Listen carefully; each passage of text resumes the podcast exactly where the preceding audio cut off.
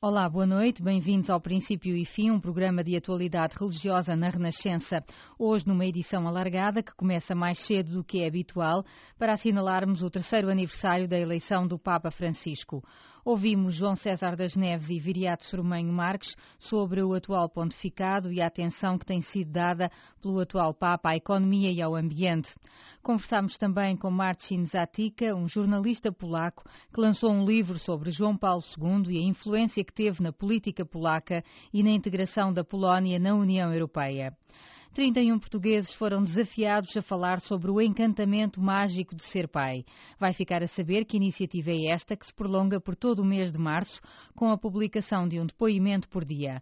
Na próxima semana, o Dia do Pai vai ser também assinalado com o lançamento de um livro que fala da figura de São José e cujas receitas revertem para a Fundação AIS. Vamos ainda falar da Associação Valdacor, que já recebeu os donativos dos ouvintes da Renascença recolhidos durante a campanha de Natal. Portugal. Há três anos que Jorge Mário Bergoglio foi eleito Papa. Da Argentina para Roma, Francisco trouxe a informalidade e a proximidade com as pessoas, a linguagem simples, a preocupação constante pelos pobres e mais frágeis da sociedade. João César das Neves, catedrático de Economia na Universidade Católica Portuguesa, acaba de lançar o livro Economia de Francisco, Diagnóstico de um Equívoco. Reconhece que com Bergoglio o centro das atenções desviou-se da Europa para se tornar mais abrangente e universal, mas alerta alerta para os riscos de manipulação ideológica das afirmações do Papa. Em sua opinião, a surpresa e novidade deste pontificado não é o conteúdo, mas a forma e o estilo muito próprios de Francisco. Considera-o até um Papa pouco inovador em matéria de economia, porque remete sempre para a doutrina social da Igreja e para o que os outros Papas já escreveram. São declarações à jornalista Aura Miguel o Papa Francisco conseguiu, de repente, apanhar toda a gente de surpresa. É? Eu acho que a surpresa não é, é doutrina nova, porque a doutrina ele é o mais fiel possível à doutrina da Igreja em todos os aspectos. Mas, de facto, é aquele estilo dele que ninguém estava a contar. É uma novidade. Aconteceu em todos os pontificados. Todos os pontificados. O quê? Esta surpresa perante o novo Papa. Quer dizer, a gente já não se lembra de quando João Paulo II apareceu, a surpresa que foi, quando Pio XII apareceu, a Paulo VI, João XXIII, quer dizer, de Há facto... sempre uma novidade inerente ao Exatamente. sucessor de Pedro. Exatamente. E toda a gente acha que é a primeira vez que acontece e que é impossível de voltar a, a acontecer. Portanto, de facto, é o Espírito Santo a atuar nas pessoas. Mas o facto de ele ser latino-americano, se calhar também ajuda a ter este traz, novo estilo. Exatamente. Traz-lhe uma novidade à lata ou despelante, a capacidade que ele tem de dizer coisas que chocam toda a gente. Mas ao se calhar só a chocam os europeus, não acha? Não, Somos é mais cerimoniosos um pouco, não, Não é estamos verdade. habituados a tantos abraços e beijos. Nesse aspecto, sim, há uma diferença cultural. Embora nós tenhamos também fenómenos desses na Europa, não? é? então, em particular no sul da Europa, somos também muito eh, exuberantes. Mas eu penso que é ninguém está à espera de ver isto num Papa. Ele, de facto, não tem problemas de dizer frases eh, que são chocantes, sem serem contra a Igreja, mas que são chocantes. Por dizer, no, caso, no caso da economia, isso é evidente. É o tema que eu tenho estudado com mais atenção, eh, onde o Papa, de facto, tem introduzido frases que é preciso interpretar. E isso é talvez um ponto que ele próprio já disse em algumas entrevistas eh, e que, por exemplo, o, o seu porta-voz Lombardi também já disse. Nós não podemos usar a mesma hermenêutica para entender este Papa como entendíamos Bento XVI. Quer dizer, cada, Bento XVI, cada vez que falava, parecia escrito em mármore. Quer dizer, aquilo estava tudo, tinha todas as alternativas e todas as possibilidades. Este não, quer dizer, este tem uma linha muito concreta, muito cortante, um conjunto de ideias que ele defende eh, e que repete, com aliás sem problema nenhum, eh, porque ele também fala com uma abundância que ninguém tinha tratado antes. A quantidade de entrevistas que ele tem dado a cada momento. Sim, ele fala é? por impulso e depois diz que às vezes se arrepende de ter falado Exatamente. logo. É assim que ele é. Ele afirma muito que já sabe que a primeira abordagem que vem à cabeça é errada. É uma coisa que ele tem, já disse, disse mais que uma vez. Eu sei que muitas tem que ter cuidado. E tem cuidado. Isto mostra que ele não é um impulsivo no sentido estrito do termo. Agora, é um santo carismático, como alguns santos, e não um santo, eh, digamos, eh, rumadinho, como outros Claro. santos, não é? Ou outra maneira. O professor também, como especialista em economia, tem um livro agora publicado que fala em diagnóstico de equívocos. O que é que é isso? Bem, o que é que se quer dizer? o que eu tentei dizer, portanto, o, meu objetivo neste livro é eh, ler aquilo que o Papa disse sobre economia nos últimos três anos. Enfim, termino não hoje, enfim, nesta altura, porque nesta altura é que faz mesmo três anos, mas termino no dia 31 de dezembro do ano passado. Portanto, são três anos incompletos. Mas fui ver tudo o que ele tinha dito, que não é muita coisa, porque ele, de facto, este Papa não fala muito sobre economia, porque também temos aqui uma ilusão ótica, os jornais apegam nestes assuntos. Mas ele tem uns documentos onde fala. Fala, mas forte. é muito. Se a gente vir com atenção, a esmagadora maioria das intervenções do Papa são intervenções religiosas, não tratam de economia.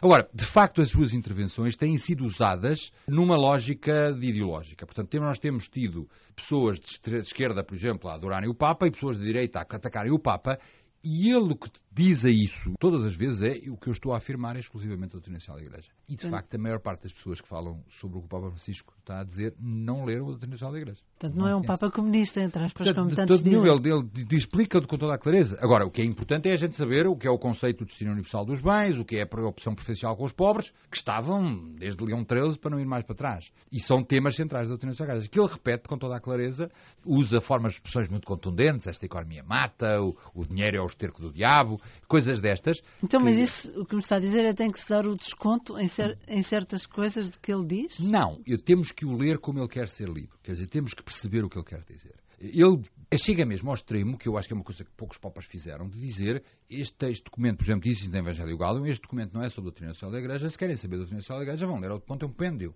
Está um compêndio, está escrito. Portanto, eu não quero repetir o que está no compêndio. Ele não está a fazer isso. Portanto, se alguém quiser tratar dos assuntos económicos com cuidado, já sabe, ele dilo, vá ler os documentos da Igreja sobre esse assunto. Ele está preocupado com os pobres, como um pai está preocupado com os pobres, não está a apresentar modelos sociais, não está a apresentar políticas, isso não é o assunto dele, não está preocupado. Está a ver o sofrimento dos seus filhos, e em particular os mais necessitados, e isso mostra-lhe que a sociedade não está a ir bem, que é preciso mudar a atitude. Para onde? Como? Já não é o assunto dele. Mas não é mesmo. Aliás, todos os papas anteriores da doutrina social da Igreja disseram a finalidade da Igreja nestas coisas não é apresentar soluções técnicas ou gerar modelos uh, sociais é desafiar as consciências, provocar as coisas e, sobretudo, chamar a atenção para os males da sociedade, que são candentes nos mais pobres. É? Mas, de qualquer modo, se fosse só remeter as questões, digamos assim, que são mais polémicas ou que vêm mais nas primeiras páginas dos jornais ou que são mais manipuláveis, se fosse só remeter para a doutrina social da Igreja, então qual é a novidade deste pontificado nesse aspecto? É, eu acho que a novidade deste pontificado é uma, essencialmente uma novidade de forma. Ele faz questão de dizer não estou a mudar o conteúdo. Não está mesmo. E, quer dizer, por exemplo,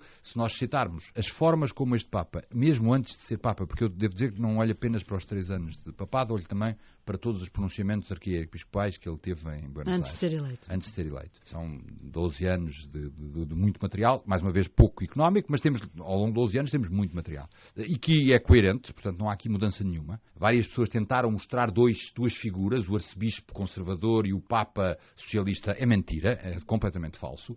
Também a maior parte das pessoas só perceberam que o papa era diferente a partir dos textos da Evangelho Gaudium e se lermos os pronunciamentos dos primeiros nove meses antes dessa, dessa apostólica, lá está as mesmas ideias. Portanto, este Papa é extraordinariamente coerente e é extraordinariamente coerente com aquilo que a doutrina sempre ensinou. Agora, o que há aqui é uma nova forma de falar, de chamar a atenção para estes assuntos, e em particular para os mais pobres. E, portanto, o equívoco aqui é nós usarmos o Papa como arma de arremesso, que é uma utilização, não estou a dizer se é verdade, se é mentira, não é esse o ponto. É quer dizer, tratar assim o Papa é de reduzi-lo drasticamente, não é isso que ele quer dizer. Mas ele também tem, o seu pontificado traz novidades. Primeiro, a encíclica sobre eh, a questão toda, enfim, da ecologia integral, uhum. uma, um olhar sobre a ecologia Mesmo integral, onde é também entra a questão da economia. Não é uma novidade, quer dizer, ecologia humana é um conceito de São João Paulo II. Este Papa chama-lhe ecologia integral, há ali uns cambiantes novos, indiscutivelmente, mas ele intermutavelmente utiliza na encíclica as duas expressões, usa explicitamente, pois, cita também os papas citando anteriores. os papas anteriores. Portanto, e o facto, próprio Bento XVI A ideia genial de usar o conceito de ecologia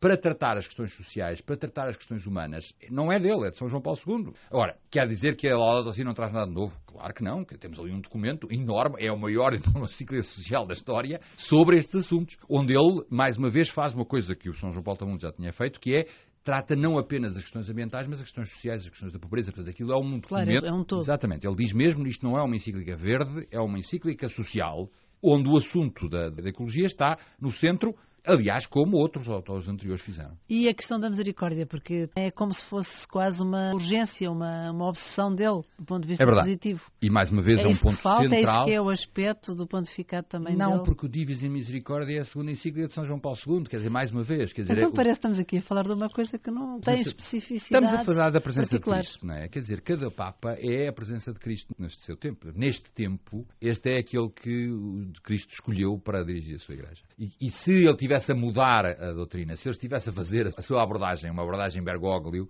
estaria a ser infiel à sua missão. E, portanto, não é agora, finalmente eu gosto desta doutrina, isto agora agrada-me, afinal vou entrar na igreja.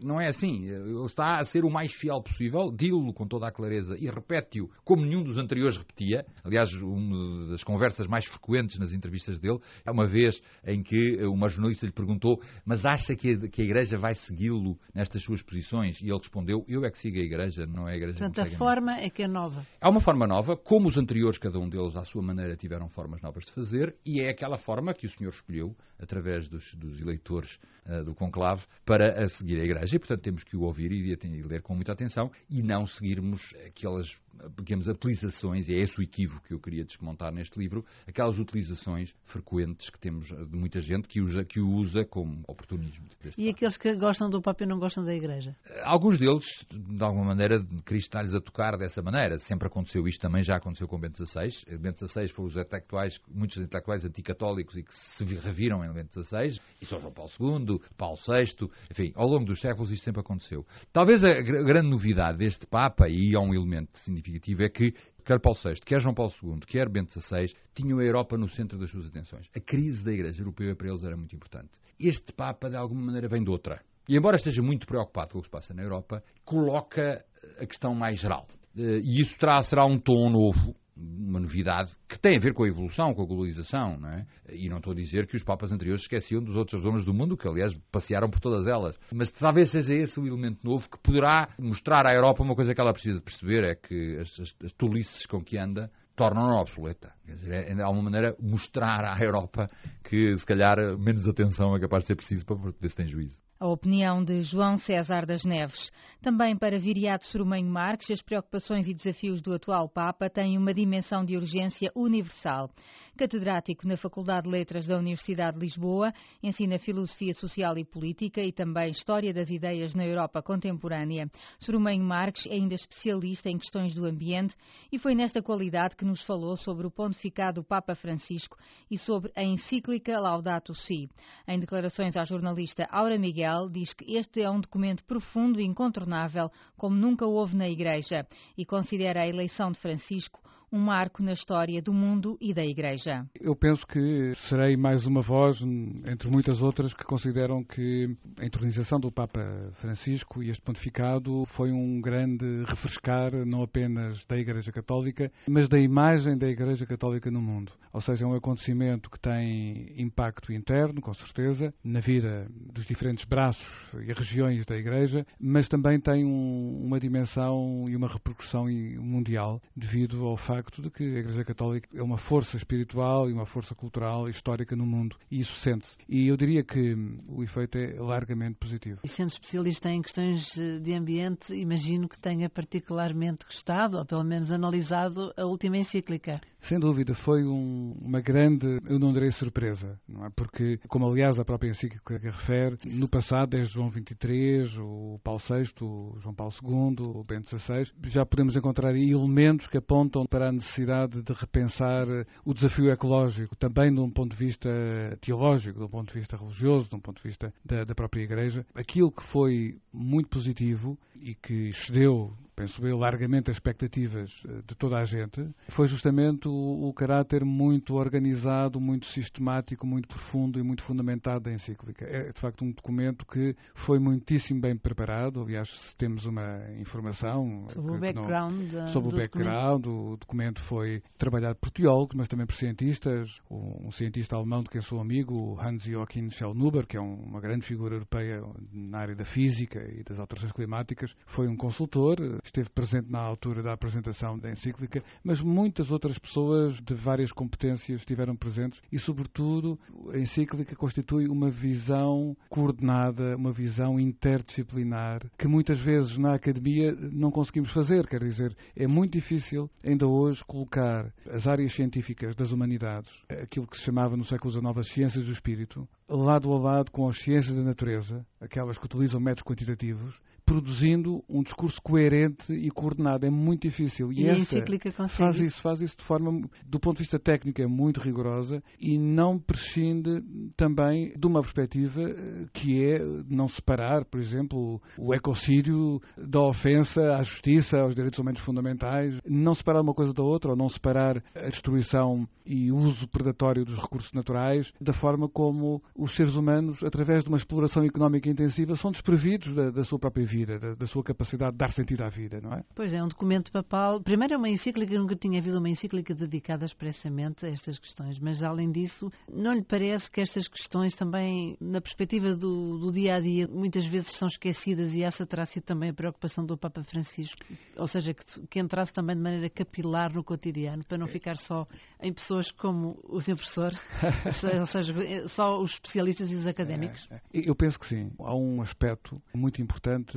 que perpassa em todo o texto da encíclica, que é o sentido da urgência. Todavia, é um sentido da urgência que aponta para uma agenda de longo prazo e não apenas para uma agenda imediatista. Não é, digamos, a urgência do, do que aconteceu no, no dia 2 do telejornal, digamos assim. É uma urgência muito mais estrutural. Por isso é que é tão difícil as pessoas perceberem exatamente. e ficarem sensibilizadas. Exa exatamente. E, e, é muito curioso porque, enfim, eu explorei a encíclica de, com várias grelhas de leitura possíveis e uma das que fiz foi justamente a relação, por exemplo, com a felicidade humana. A palavra felicidade aparece uma única vez. É muito interessante, uma única vez. E aparece em que sentido? Aparece no sentido de que a verdadeira felicidade é aquela que se consegue na moderação dos nossos desejos e necessidades e na partilha com os outros e, sobretudo, também no respeito por tudo aquilo que nos rodeia. Não tem a ver com o sentido da vida também. No fundo, reabilitar o sentido verdadeiramente nobre da austeridade. Não a austeridade que nos é imposta eh, por políticas ainda por cima absurdas, mas a austeridade como escolha ética de moderação e de respeito pelos outros. Não apenas pelos outros, que podem ser as outras criaturas, mas pelos outros, que são os outros seres humanos, os que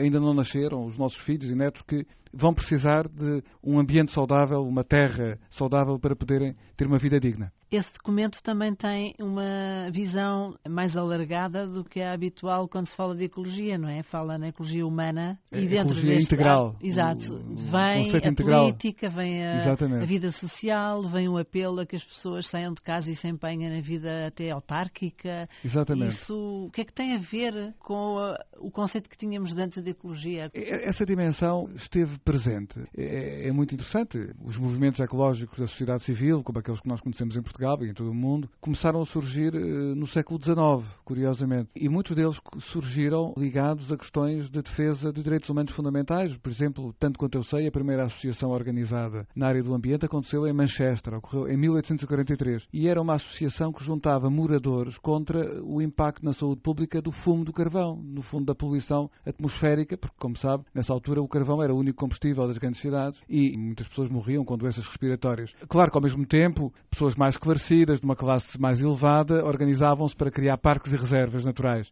Estas componentes sempre estiveram presentes. E julgo também que este Papa é, de facto, um Papa que reflete o universalismo da Igreja Católica. A Igreja Católica foi, durante demasiados séculos, italiana, europeia, mesmo com Bento XVI europeia, e finalmente ela torna-se aquilo que a Igreja Católica é, é mundial através de um Papa que veio da Argentina. Não estou com isto a dizer que há uma diferença qualitativa, ou seja, mais sensibilidade, o espólio está todo lá. Quer dizer, eh, importa não esquecer que é talvez o, o, contributo mais importante que Portugal e Espanha deram às cores, digamos assim, do catolicismo, é justamente uma dimensão emancipatória que está presente e, e, é muito curioso como tudo isto se cruza. Neste momento há uma investigação que está a ser realizada em Portugal, em Espanha, na América Latina. Em, em Portugal temos o, o, um colega meu da Universidade de Lisboa, o professor Pedro Calafate, a encabeçar esse, esse processo, que é chamada Escola Ibérica da Paz. Eh, no fundo, trata-se de estudar um conjunto de grandes teólogos que até hoje estiveram parcialmente esquecidos, porque as suas lições eram dadas em latim, como, como era uso, não é?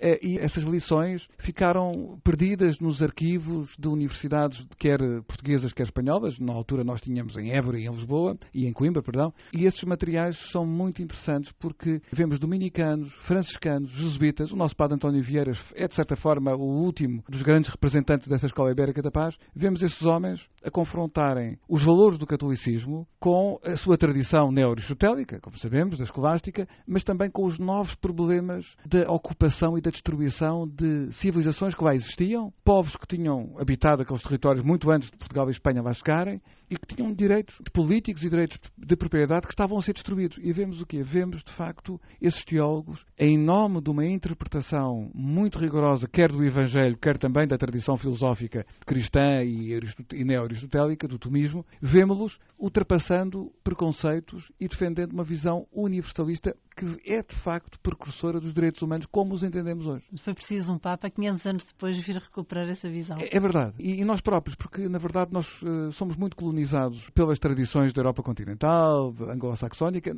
que estudamos e conhecemos bem. E isso é bom. O que não é bom é, é não tratarmos da nossa própria tradição. Passamos a vida a considerar que a modernidade dos direitos humanos começa no século XVII, com o John Locke, quando nós, mais de 100 anos antes, com o Francisco de Vitória, com o Bartolomeu de Las Casas, eh, com os nossos eh, missionários eh, no Brasil, tínhamos, de facto, um poderoso pensamento acerca da igualdade da humanidade e, do direito que os povos na América tinham a terem os seus governos e, e mais, a não serem escravizados e terem a sua propriedade. Ainda recentemente, quando o Papa Francisco visitou o México, foi justamente à Catedral, que era a de Bartolomeu de Las Casas, Exatamente. valorizando a identidade e, enfim, os direitos e todo o habitat que, por pleno direito é inerente ah. àqueles povos e que muitas vezes foi esquecido. Mas de resto também se verifica nas viagens que o Papa faz, desde que a encíclica saiu, sobretudo, falar deste assunto, desta preocupação mundial, é. e é uma voz às vezes, creio eu, também incómoda. Estou a pensar, por exemplo, do que diz na encíclica e que ele também voltou a referir quando foi agora à África. A África é uma vergonha para o Ocidente e para a Europa, porque eh, em África nós não tivemos Bartolomeu de Las Casas, nem tivemos Escola Ibérica da Paz. O processo da colonização e da descolonização da África é das páginas mais tristes da história mundial e nós, como europeus, não podemos fazer outra coisa senão tentar, através do futuro, corrigir os imensos erros, eu diria mesmo pecados do passado. E, portanto, como é que vê esta preferência do Papa por estas circunstâncias ou zonas do mundo talvez mais esquecidas? Quando olhamos para os desafios eh, que temos pela frente como comunidade humana, ou somos capazes de encontrar eh, formas de governação partilhada da terra, formas de soberania partilhada, o que implica justamente reorganizarmos a maneira como utilizamos os recursos, cá está a dimensão ambiental, mas também a forma como organizamos a distribuição e a produção da riqueza. Ou pensamos nisso e pensamos a partir dos limites, ou então não seremos capazes sequer de equacionar os desafios internos que temos ao chegarmos a esta situação do desastre humanitário na Europa, quando todos sabíamos que um conjunto de políticas completamente erradas, não é, que estavam a ser levadas a cabo em relação à vizinhança da União Europeia e que estavam a destabilizar Estados, estavam a destruir Estados, estavam a criar fenómenos migratórios, a criar violência, tudo isso foi dito e foi redito por agências internacionais, por observadores. Parece de facto que há uma espécie de paralisia de estagnação demográfica da Europa. As pessoas que já não têm ideia. Diz que é uma Europa avó. Que Exatamente. E que já não tem capacidade de iniciativa. Portanto, já não tem ideias novas, quer apenas defender aquilo que tem. E quem faz da defesa daquilo que tem a sua política está destinada a perder tudo aquilo que tem. A opinião de Viriato Sorumenho Marques pelos três anos da eleição do Papa Francisco. E em dia de aniversário, o Santo Padre decidiu assinalar esta data e ofereceu um evangelho de bolso aos milhares de peregrinos que se juntaram esta manhã na Praça de São Pedro. Foram distribuídas 40 mil cópias do Evangelho da Misericórdia de São Lucas. O Papa, que convocou para este ano o Jubileu da Misericórdia, recordou que se inspirou neste Evangelho para escolher o tema que tem sido central no seu pontificado: Sede misericordiosos, como é misericordioso o vosso Pai. E ontem o Vaticano anunciou que Francisco vai visitar a Polónia de 27 a 31 de julho, por ocasião da Jornada Mundial da Juventude que decorre na cidade de Cracóvia. O programa inclui uma passagem pelo campo de concentração nazi de Auschwitz e uma visita ao Santuário Mariano de Czestochowa. A marcar a história da Igreja e a vida de muitos católicos ficou o pontificado João Paulo II, Santo da Igreja. Um livro apresentado esta semana fala da influência que teve na transição democrática da Polónia, o seu país natal. Intitulado João Paulo II e a integração polaca na Europa Unida, foi publicado pela editorial franciscana e baseia-se na tese de doutoramento que Marcin Zatica fez na Universidade Nova de Lisboa. Jornalista, correspondente da Agência Católica Polaca na capital portuguesa, onde vive há vários anos, Marcin quis aproveitar este ano em que tantos portugueses vão às Jornadas Mundiais da Juventude em Cracóvia para dar a conhecer a evolução política, social e económica da Polónia, depois da queda do regime comunista e da entrada na União Europeia e o papel que a Igreja Católica teve no processo. O livro mostra como João Paulo II via na Europa Unida um campo para a evangelização e como apoiava a integração dos povos de leste nessa família baseada historicamente nos valores cristãos.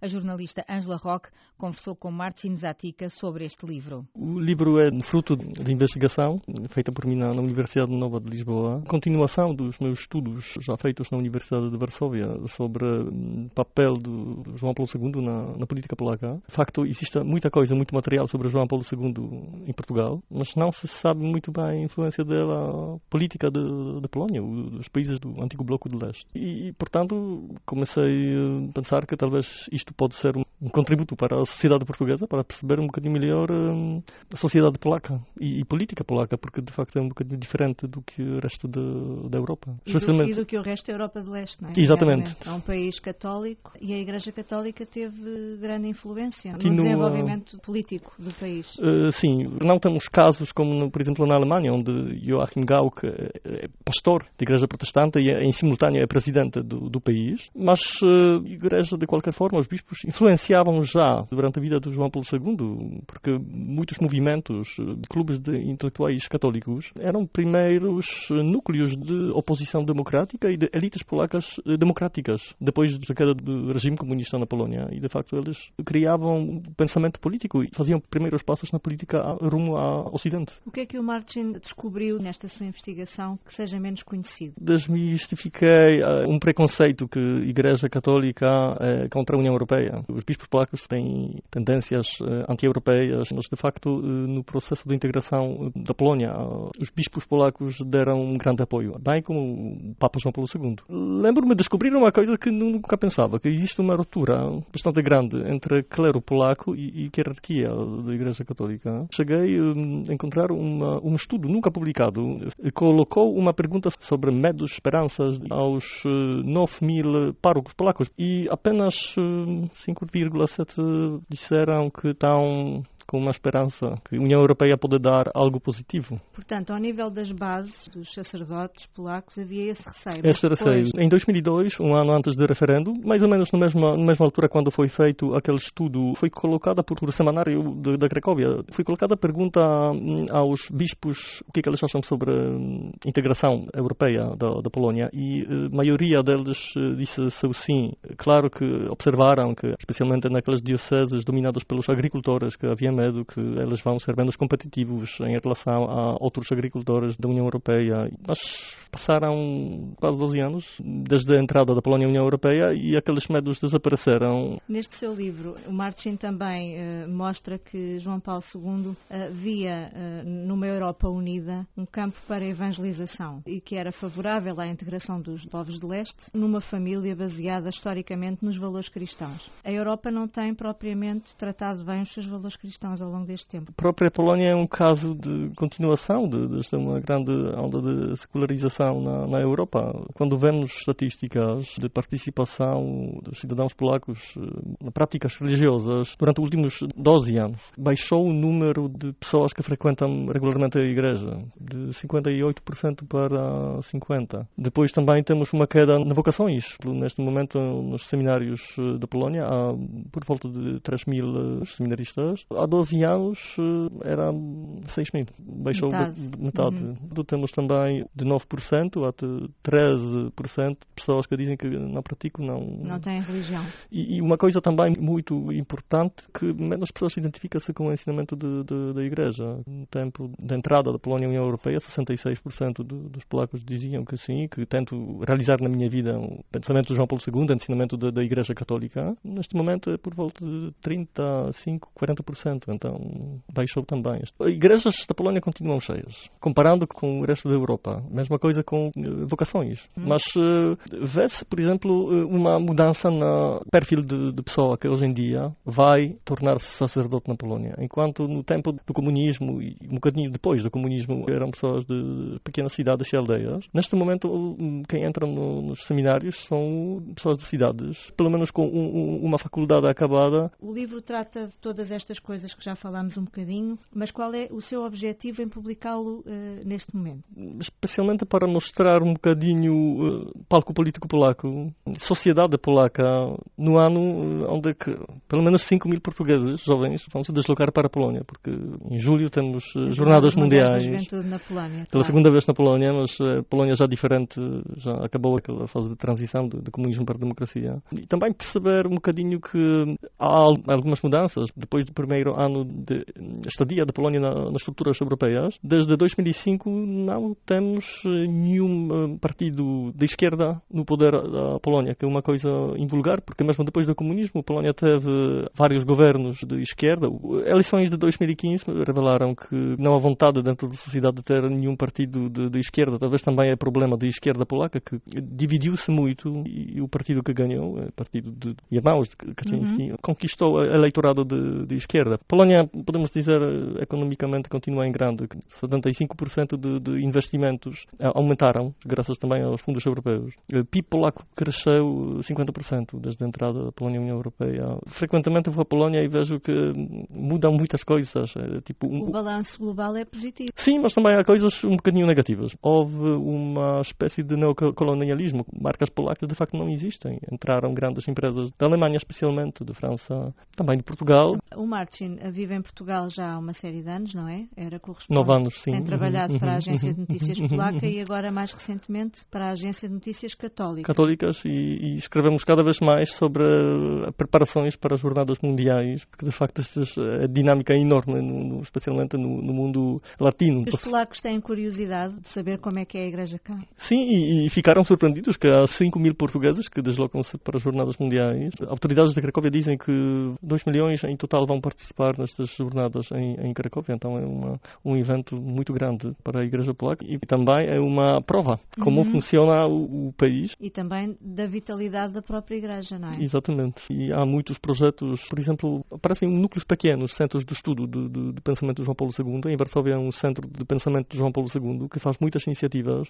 Uma das recentes, por exemplo, foi debate sobre a possível integração dos migrantes de Ásia e, África com, com europeus. É um tema muito atual. Muito atual, é? exatamente. Exatamente. E, e ver debater eh, assuntos importantes atuais, atuar mais no nível da cultura, dos filmes, do teatro. Os jovens portugueses que vão se deslocar à Polónia vão encontrar muitas ruas com o nome de João Paulo II, o, o monumentos, mas também há uma coisa dentro da cultura polaca que foi influenciada pelo, pelo João Paulo II. E é também um dos objetivos uh, do Martin com este livro, uhum. dar a conhecer aspectos menos conhecidos. Exatamente. Queria dizer que, que não é apenas um livro dos assuntos religiosos, porque uh, também espero que, que vai ser estudado especialmente pelos uh, estudantes e pelos docentes de, de, várias, várias disciplinas. E tem uma rica bibliografia, alguma vez publicada em, em, em Portugal sobre João Paulo II e tem fontes baseadas mesmo no, no discurso de João Paulo II, mas também opiniões e entrevistas de, de, pessoas que conheciam bem João Paulo II, bispos polacos, também opiniões de vários políticos da União Europeia no, naquele processo de, de negociações uh, entre Polónia e, e União Europeia.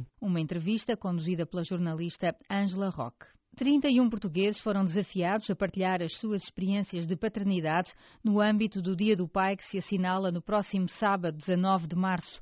Esta foi uma ideia conjunta da comunidade Aimício e da revista missionária Audácia, que designaram a iniciativa como 31 de ser pai.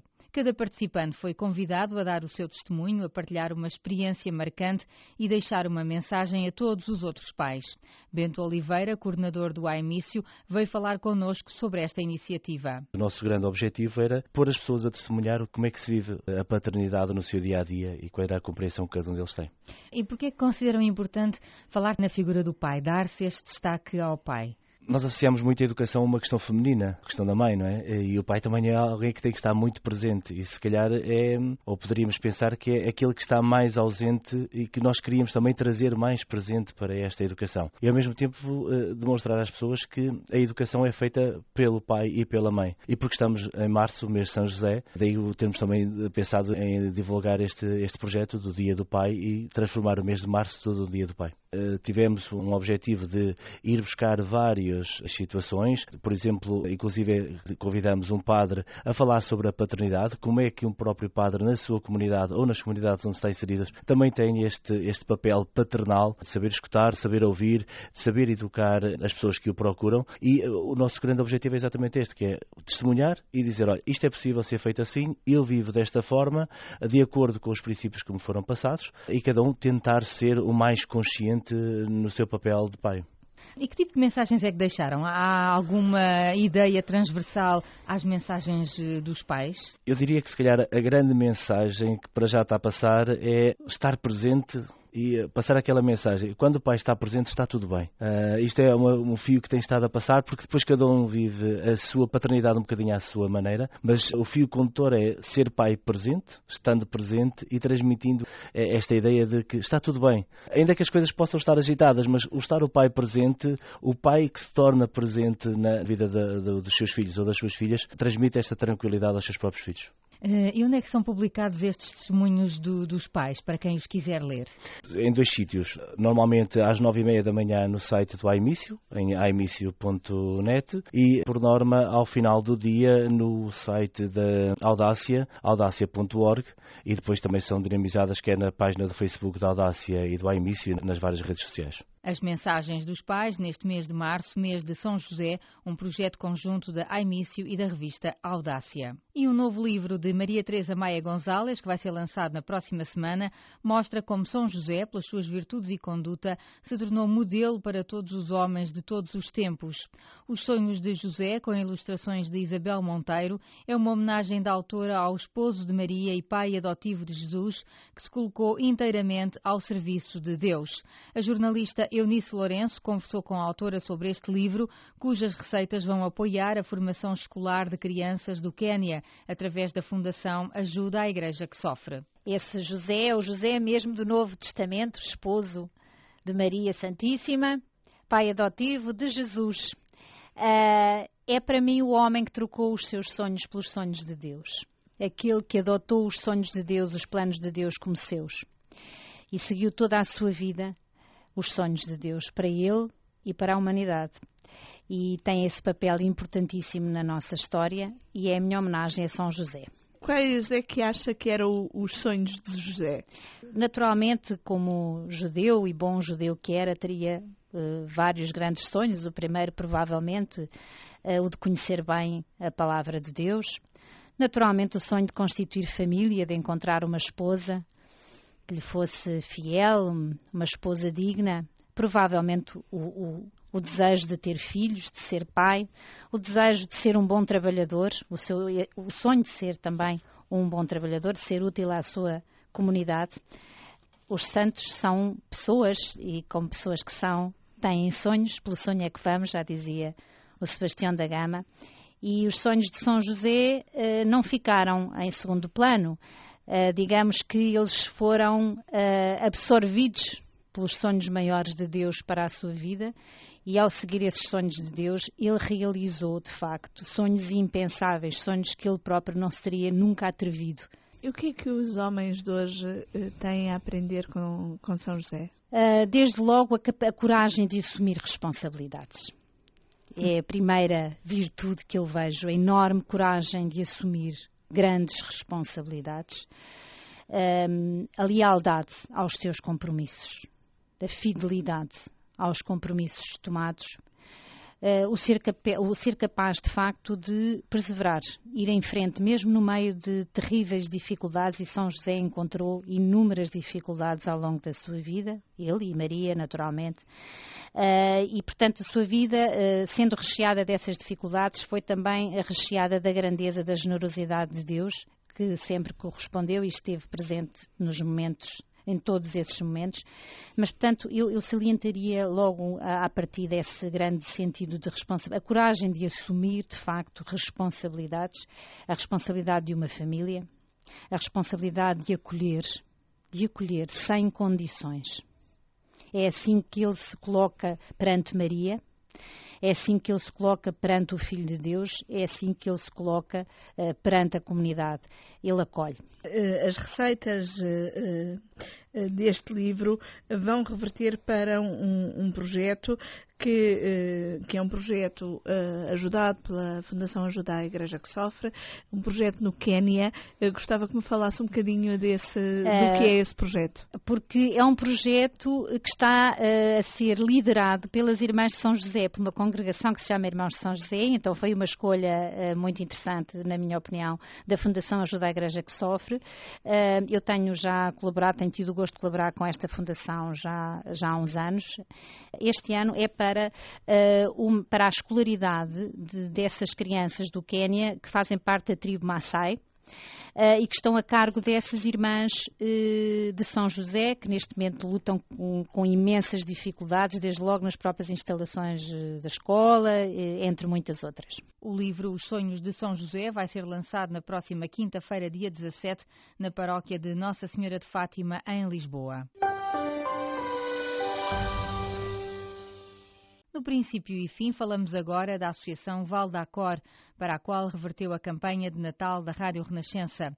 Os donativos dos ouvintes foram entregues na última semana à instituição, que desde 94 acolhe e recupera pessoas com dependências, procurando a sua reinserção na sociedade. O valor dos donativos angariados chegou quase aos 60 mil euros. A verba vai servir para financiar negócios sociais que garantem sustentabilidade à instituição e emprego para alguns dos utentes. A cerimónia da entrega simbólica do cheque aconteceu nas instalações em Almada. Filomena Barros. Em dia de festa, 8 de março, dia de São João de Deus e na data em que a Associação Valdacor assinala 22 anos de existência, foi entregue o cheque com o donativo da campanha da Renascença e Rádio Sim. Ao todo, 59.330 euros e 6 cêntimos.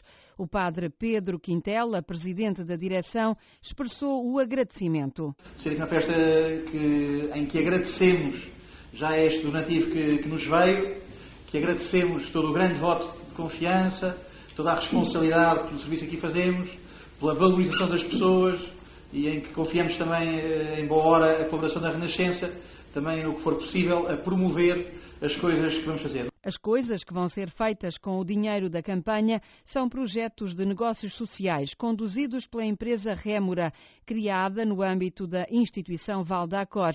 Cláudia Marques dirige a empresa. Começou a fazer sentido que esses produtos pudessem ter um escoamento, pudessem começar a ser visíveis do lado de fora, não apenas consumidos cá dentro. Eu dou o exemplo da padaria, o pão que é feito aqui é um pão de, de, uma qualidade excelente e, de facto, o facto disto não estar profissionalizado, o facto disto não ter uma gestão, de não ter uma forma uh, completamente uh, enquadrada, não permite que este pão, que é tão bom, seja conhecido fora do Val da Cor.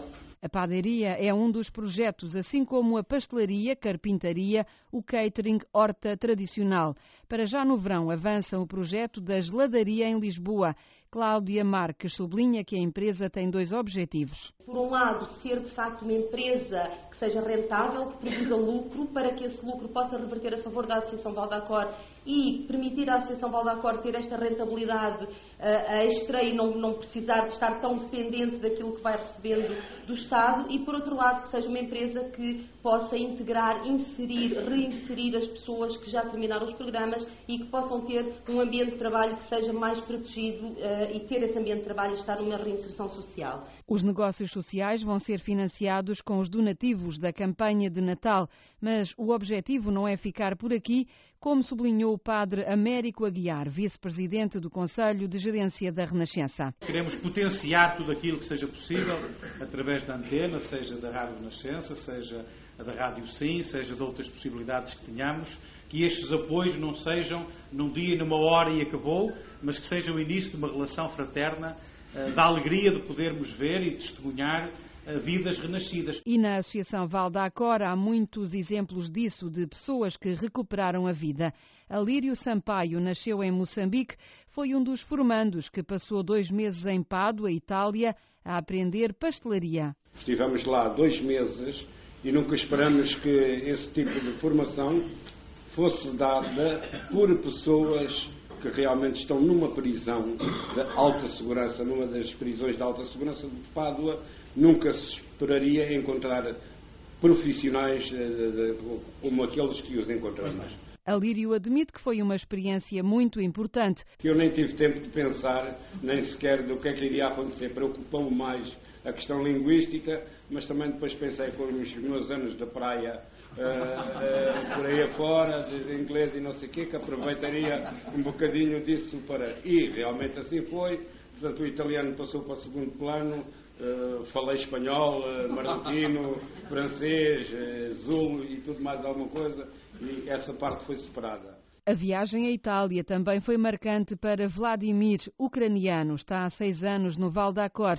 Lembra-se do dia em que conheceu dois campeões do mundo de pastelaria no âmbito da formação da cooperativa Giotto. Giotto é uma cooperativa Giotto que trabalha a alta segurança.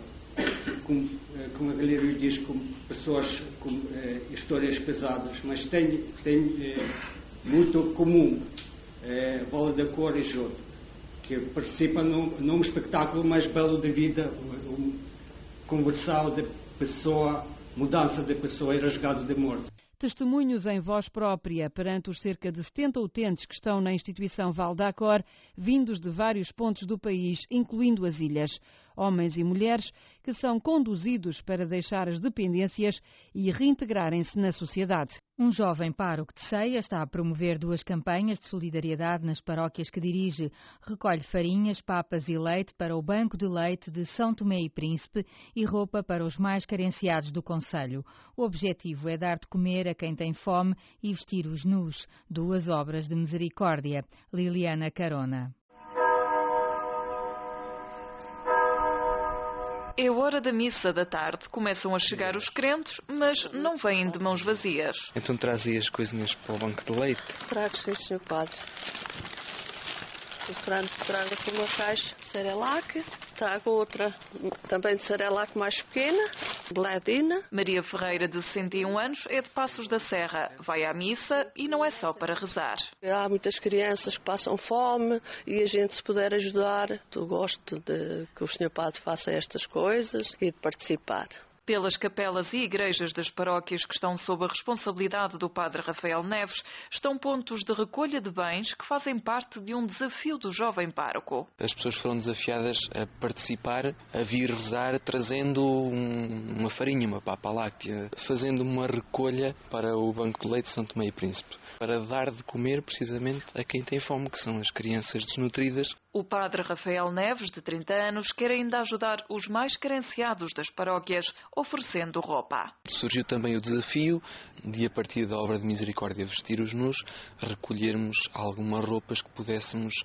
depois doar a um roupeiro que depois fará a distribuição junto das pessoas mais necessitadas e que Estando no terreno, eles conhecem melhor. As igrejas e capelas das paróquias do Padre Rafael Neves, mais do que locais de culto, são sobretudo templos de dádiva e oferta. Porque agora são eles que precisam e daqui a amanhã podemos ser nós. A gente não sabe o dia da manhã. Reportagem da jornalista Liliana Carona. A marcar a semana informativa ficou a tomada de posse do novo Presidente da República e a cerimónia interreligiosa em que participou na Mesquita de Lisboa, um acontecimento que motiva a crónica desta semana, assinada pelo jornalista Joaquim Franco. Há uma sã convivência entre diferenças religiosas em Portugal. São residuais as situações de conflito. O caso português é exemplar no contexto europeu. São frequentes os encontros entre diferentes credos, encontros com o empenho dos líderes. Na verdade, é de pessoas concretas mais do que de representantes que se faz esta sã convivência. O encontro interreligioso e de várias confissões cristãs, com a inédita presença de um chefe de Estado em dia de posse, amplia esta imagem. Não seria necessário, em princípio, o chefe de Estado assumir-se como defensor da liberdade religiosa, mas ao fazê-lo, Marcelo Rebelo de Sousa deu um sinal. A liberdade religiosa é a liberdade de culto, dentro e fora dos templos, como é a liberdade de não ter qualquer religião. A experiência do encontro entre diferentes implica aceitar o outro em toda a sua complexidade e singularidade, criando caminhos novos a partir do sagrado valor da dignidade humana e do respeito que a Constituição da República se esforça por promover. Só haverá liberdade religiosa no contexto de uma secularização abrangente que integra, sem excluir ou privilegiar quem quer que seja. Mas o encontro interreligioso e interconfessional do complexo da Mesquita Central de Lisboa quis ir mais longe. Ensaiou uma oração conjunta, apresentada como ecuménica, lida frase a frase pelos representantes das religiões presentes, que assim se comprometeram. Esta convergência, num sentido do divino, não terá sido suficientemente abrangente para alargar o espectro das presenças, mas foi amplamente subscrito para ser histórico. Na presença da mais alta figura do Estado, representou também o reconhecimento por parte do Estado da importância da dimensão religiosa na comunidade. A fé e o que ela implica na construção de relações, de redes de solidariedade, pode ser um elemento-chave na construção de coesão social, sobretudo quando os instrumentos do Estado social revelam alguma debilidade a crónica de Joaquim Franco. Este foi o princípio e fim de 13 de março, um programa de atualidade religiosa com edição de Ângela Roque e apresentação de Ana Lisboa e que hoje começou mais cedo que o habitual para assinalarmos o terceiro aniversário da eleição do Papa Francisco. Na próxima semana, o programa voltará a começar mais cedo, logo após o noticiário das 23 horas, para darmos destaque à exortação apostólica que o Papa vai divulgar na sequência do Sínodo sobre a Família. Obrigada por nos ter acompanhado. Boa noite e boa semana.